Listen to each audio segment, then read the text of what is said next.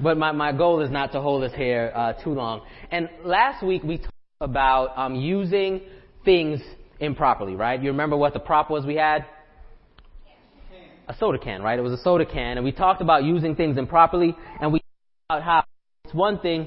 Pastor, I, I, I, start, I saw you throw some bottles of water up here. Where'd they go? It's over here.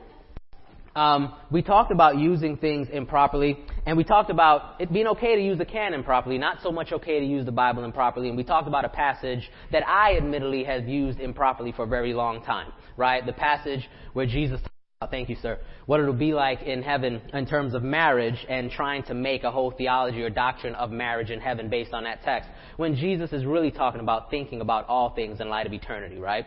All things that we hold near and dear here. Today is a passage that I think not, probably not all of us, probably not as commonly used um, in a, in a, in a uh, improper way or used in a way outside of context. But today is one I think that um, we, we may do that with. And, and um, I want us to talk about it in context and see what the Lord Jesus Christ is saying to us through it in context. And so the main idea that I want us to walk away from today, uh, should pop up here on the screen, is that Jesus is our sure hope.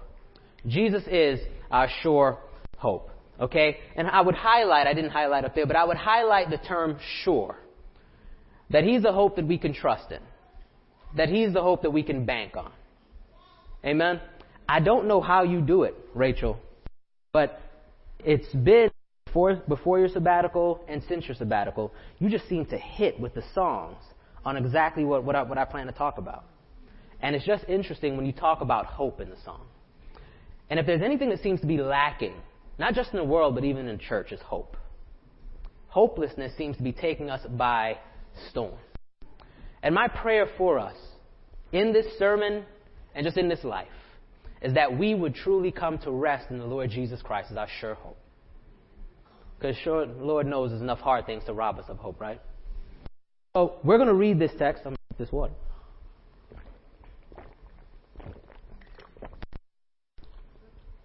I'm going to, we're going to read Luke twenty-one, verses five through nineteen. And then we'll pray together. And then we'll jump into the sermon. Beginning in verse five. Some of his disciples, Jesus' disciples, were remarking about how the temple was adorned with beautiful stones and with gifts dedicated to God. But Jesus said, "As for what you see here, the time will come when not one stone will be left on another. Every one of them will be thrown down." "Teacher," they asked, "when will these things happen? And what will be the sign that they are about to take place?" He replied, "Watch out that you're not deceived. For many will come in my name, claiming, 'I am he,' and the time is near. Do not follow them. When you hear of wars and uprisings, do not be frightened. These things must happen first, but the end will not come right away." Then he said to them, "Nation will rise against nation, and kingdom against kingdom. There will be great earthquakes, famines, and pestilences in various places, and fearful events and great signs from heaven. But before all this, they will seize you and persecute you. They will hand you over to the synagogues and put you in prison, and you will be brought before kings and governors, and all on account of my name. And so you will bear testimony to me. But make up your mind not to worry beforehand how you will defend yourselves, for I will give you words and wisdom that none of your adversaries will be able to resist or contradict. You will be, you will be betrayed even by parents, brothers and sisters, relatives and friends, and they will put some of you to death. Everyone will hate you because of me. But not a hair of your head will perish. Stand firm, and you will win life." And this is the word of the Lord.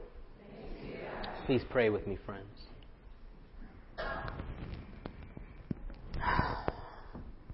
Restore us again, Father. Lord, you indeed are the God of our salvation. And Jesus, so much comes into our life, so much is thrown our way to cause us to forget that, to make it hard to see you, to make it hard to hope. My prayer, God, is that today, through the preaching of your word, through the presence of your Holy Spirit, that you would make this hope real in our hearts. Jesus, make the hope that you give us real. Let it settle down in our hearts all the way down to our bellies, God. Break the bonds of hopelessness, of despair, of depression, and all that the enemy brings to destroy, to rob us of joy.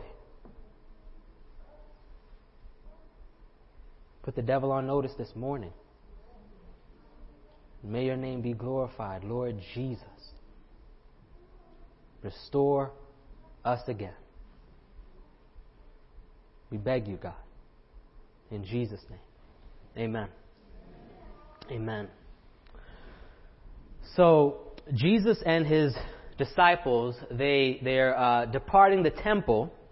And this is after the scene, if you're familiar with the, with the scene where Jesus is in the temple with his disciples and their religious leaders casting their big, their big gifts, their big wads of money into the, into the cauldrons.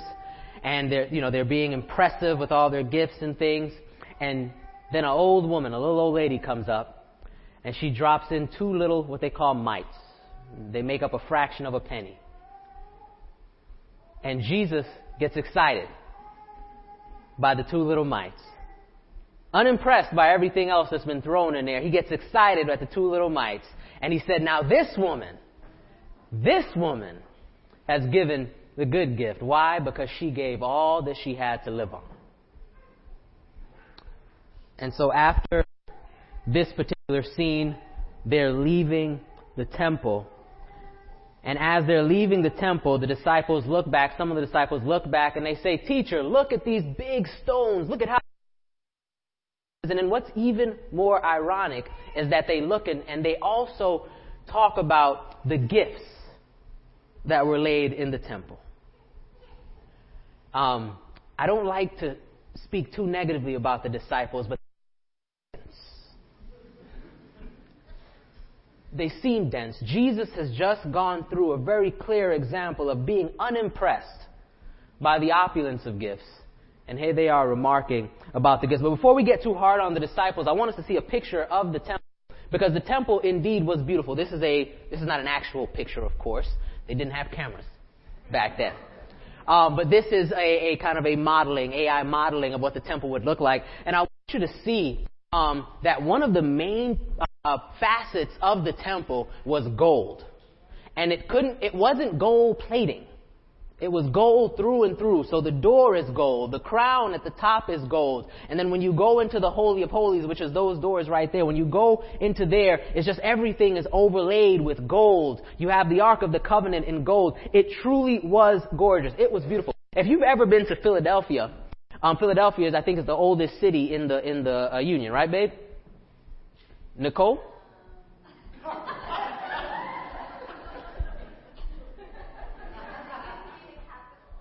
Okay, that wasn't a yes or no. Um, Philadelphia is a real old city, and it has these really elaborate buildings. And these buildings are made from huge cuts of like marble and limestone. It's quite impressive, right? But imagine, and that was with some fairly decent technology, but imagine these stones. Like look here at the top. Those are whole stones hewn, and somehow they got it up above the entrance. You see that? How did they do that? Right? And so when the disciples look back at the temple and say, they say, Lord, look at these massive stones. They're in awe, because they're thinking just like us. How did they get it up there? They're in awe of this temple. Well, in response to their astonishment, Jesus looks back at the temple and he says, you see these massive stones? He says, not one of them will be left on another. And not one of them will be left and not destroyed. In other words, Jesus is telling them emphatically, in no uncertain terms, that the temple is going to be destroyed, and not just kind of destroyed. It's about to be destroyed, destroyed. In seventy A D, if you go to the next picture, if you go to the next picture, uh, in seventy A D, Uh, the Roman Empire descended on Jerusalem and completely and utterly laid waste to the entire city, including the temple. The historian Josephus, he writes that if you walk the entire melee, that you would be wading up to your knees in blood. That blood and fire flowed through the streets. It was laid waste. And what I want us to consider, though, is how incredibly mind-blowing the idea of what we just saw coming to, going from that to this was. The temple meant everything to Jewish people like these disciples.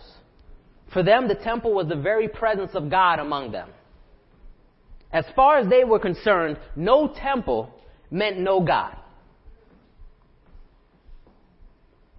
So how would God come to us without the temple? How would he hear our prayers? How would he receive our sacrifices, sacrifices and bless us? For a Jew, Jesus' words would have been understood as the highest heresy. Here is why, when he is delivered up, when he is arrested, what do they charge him? They say, this man says that he will what? Destroy the temple. Of course, he was speaking about his body, but to speak in such strong terms against the temple was equated to speaking like that about the Lord God himself. And this is because, brothers and sisters, the temple served as their highest hope and security. Furthermore, if there was no temple, where would the Messiah come? Where would he set up his kingdom? Surely the temple would be the messianic headquarters, right? And so then after saying this, the disciples asked Jesus, they say, what sign will accompany this catastrophe? And and it's likely that they're th- they're thinking in terms of the end of days. And we won't go too much into this, except that I say that often I think this particular passage is misunderstood for speaking directly to the end of time when Jesus comes back. But it's speaking to something a little more immediate when the temple is destroyed in A D seventy. We won't go too deep into that. I know I've perked up some of your theological ears there, but we, we'll, we'll just move forward. Just to say that when they thought of this temple being done away with and being destroyed, it was unthinkable that time would even continue beyond it. If the temple is destroyed, then that has to be the end because God is gone, right? God has left us. That's, that's the way that they're thinking. And I want us to focus on this particular sentiment right here, their hope being placed so highly in the temple, brothers and sisters, because I think that this speaks to something that we all deal with. I think this speaks to something that we all struggle with, and that's essentially finding our eternal or ultimate hope and security in anything other than Jesus. We all struggle with this. All of us have holy temples in our lives. All of us have holy temples in our lives. All of us have things that we hold so near and dear that if we are honest, we could not imagine continuing without them. All of us. And what I want us to hear this morning, that these are usually very good things. These are things that God has blessed us with. We are blessed to have them a part of, be a part of our lives, relationships, careers, uh, whatever it may be.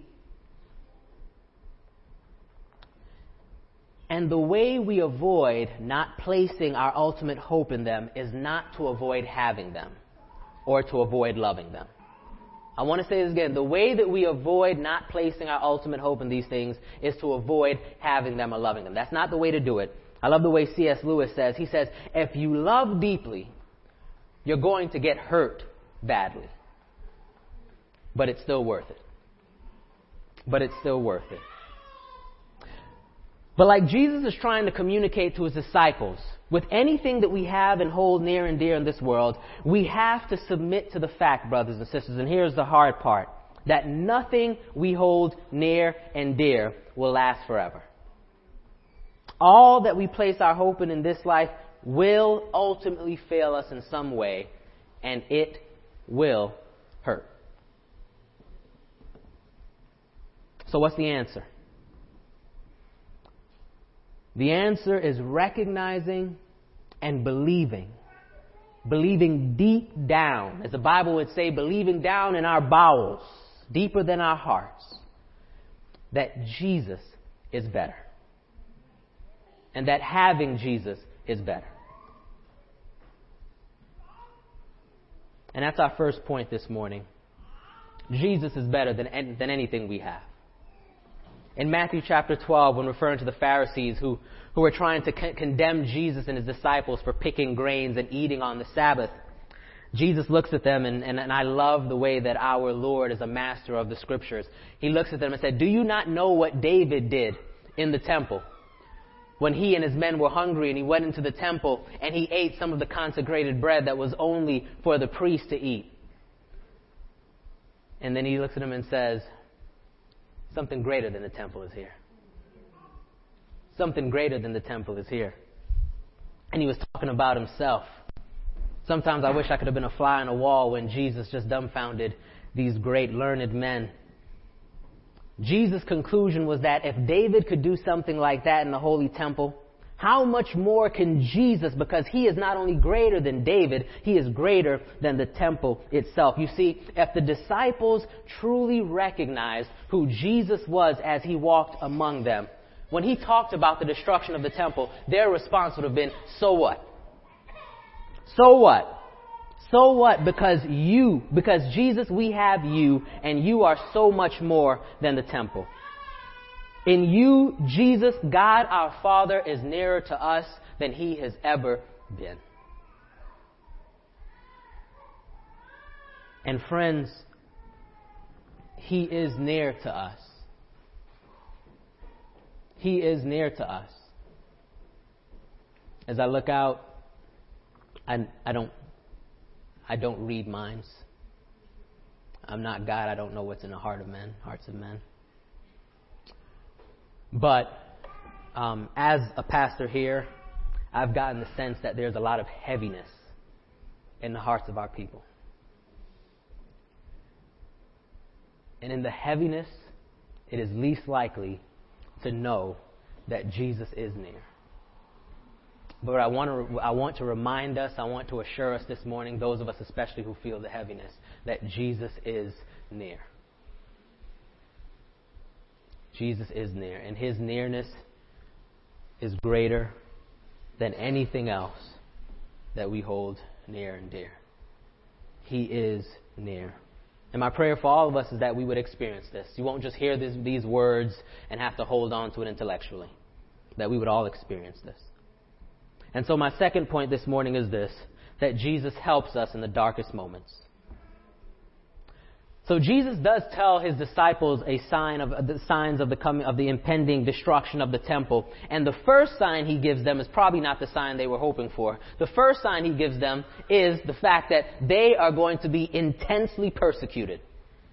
Right? He says, before this thing happens, let's go to verse twelve. You pop it up here. He says, "But before all this, they will seize you and persecute you. They will hand you over to synagogues and put you in prison, and you will be brought before kings and governors, and all on account of my name. And so you will bear testimony to me. But make up your mind not to worry beforehand how you will defend yourselves, for I will give you words and wisdom that none of your adversaries will be able to resist or contradict. You will be betrayed even by parents, brothers and sisters, relatives and friends, and they will put some of you to death. Everyone will hate you because of me." In other words, what Jesus says, to put it succinctly, is that through all of this stuff that is going to serve as a sign of this impending uh, d- destruction of the temple, all of this stuff that you will go through in my name, all of this persecution, Jesus says very plainly, I got you. I got you. All of this coming down on you, I got you. And friends, as I hear Jesus, it becomes so just impossible for me to understand how it is that people have created whole Christian doctrines of ease. How in the world do people look at the Scripture and come to the conclusion that the Christian life is equated to a life of ease? That's not what Jesus says, brothers and sisters. Following Jesus means to court difficulty and, and, and, and, and suffering in different ways and to differing degrees. But the greatest comfort that we have as Christians, brothers and sisters, it's not found in things or people or any of that other stuff we hold dear. It's in Jesus. Because in those promised difficult moments, all things will ultimately fail us, except Jesus. The reason Jesus told them to not prepare anything to say before they spoke to the faces of their persecutors was likely because in their own strength they would say things they should not say. In their own strength they would fail. But the peace they would have as they looked ahead to these moments of persecution and suffering was that Jesus would give them exactly what they needed. And that in this way they would fulfill the purposes of God in their suffering, to spread the gospel of the Lord Jesus Christ. And friends, I, I do want you to know that these men, they did all face some level of terrible suffering. James was was executed in the middle of the, the public square. Peter was crucified upside down. Stephen was stoned to death. John was imprisoned on the, the, the prison island of Patmos. And Jesus was telling them what he's telling us this morning, that it is in him that we have a sure hope, that he will help us, that he will give us what we need to persevere through the difficulties of this life.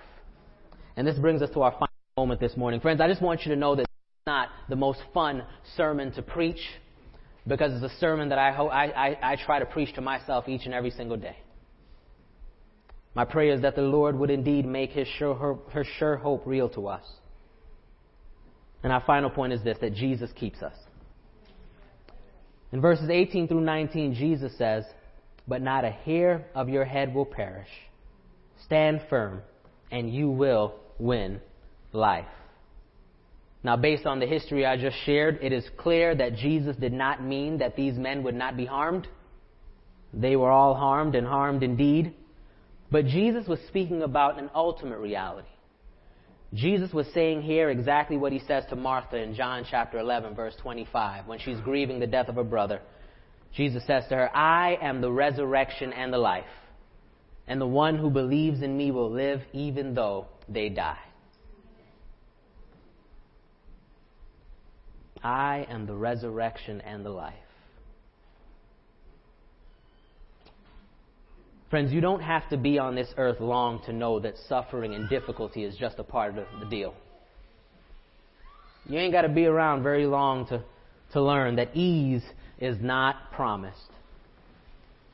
However, for those of us who are in Christ, we have the sure hope that Jesus has us, that he will keep us, and that he will carry us safely into eternal life. We have the sure hope that Jesus has us, and that he will keep us, and he will carry us safely into eternal life. For Jesus is our sure hope. Amen. And as we turn our hearts and our minds to the Lord's table, as Pastor Drew will lead us through,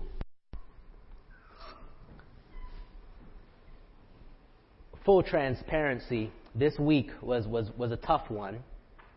I have a family member who is who is um, battling illness quite terribly. And believing that the Lord will bring her through, I, I am, but anything short of the Lord, that's not that's not likely. Um, or I don't I don't know I, I, I don't know, but as I sat in the hospital room with her, holding her hand and having her weep and plead with God that she not die. And as I have, as she pleads with God with all of her hopes, I want to see my grandchildren, I want to do this. And as I held her hand and realized that I was completely powerless to do anything, I was reminded that Jesus is our only hope. Jesus is our only hope.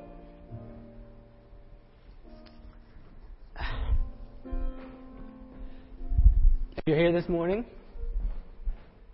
and you indeed are wrestling with hopelessness,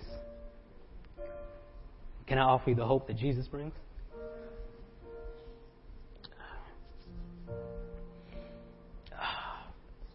When we take of this cracker and dip it in this juice, the broken body of our Lord and his blood shed, that's just what we're declaring. That he is our hope. He is our hope. Let's pray.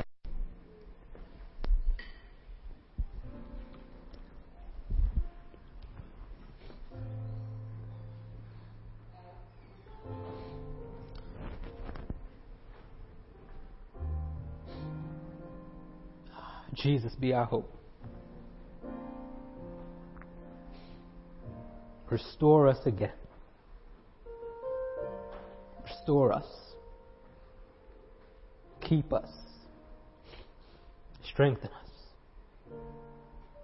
O Lord Jesus. Restore us. Amen.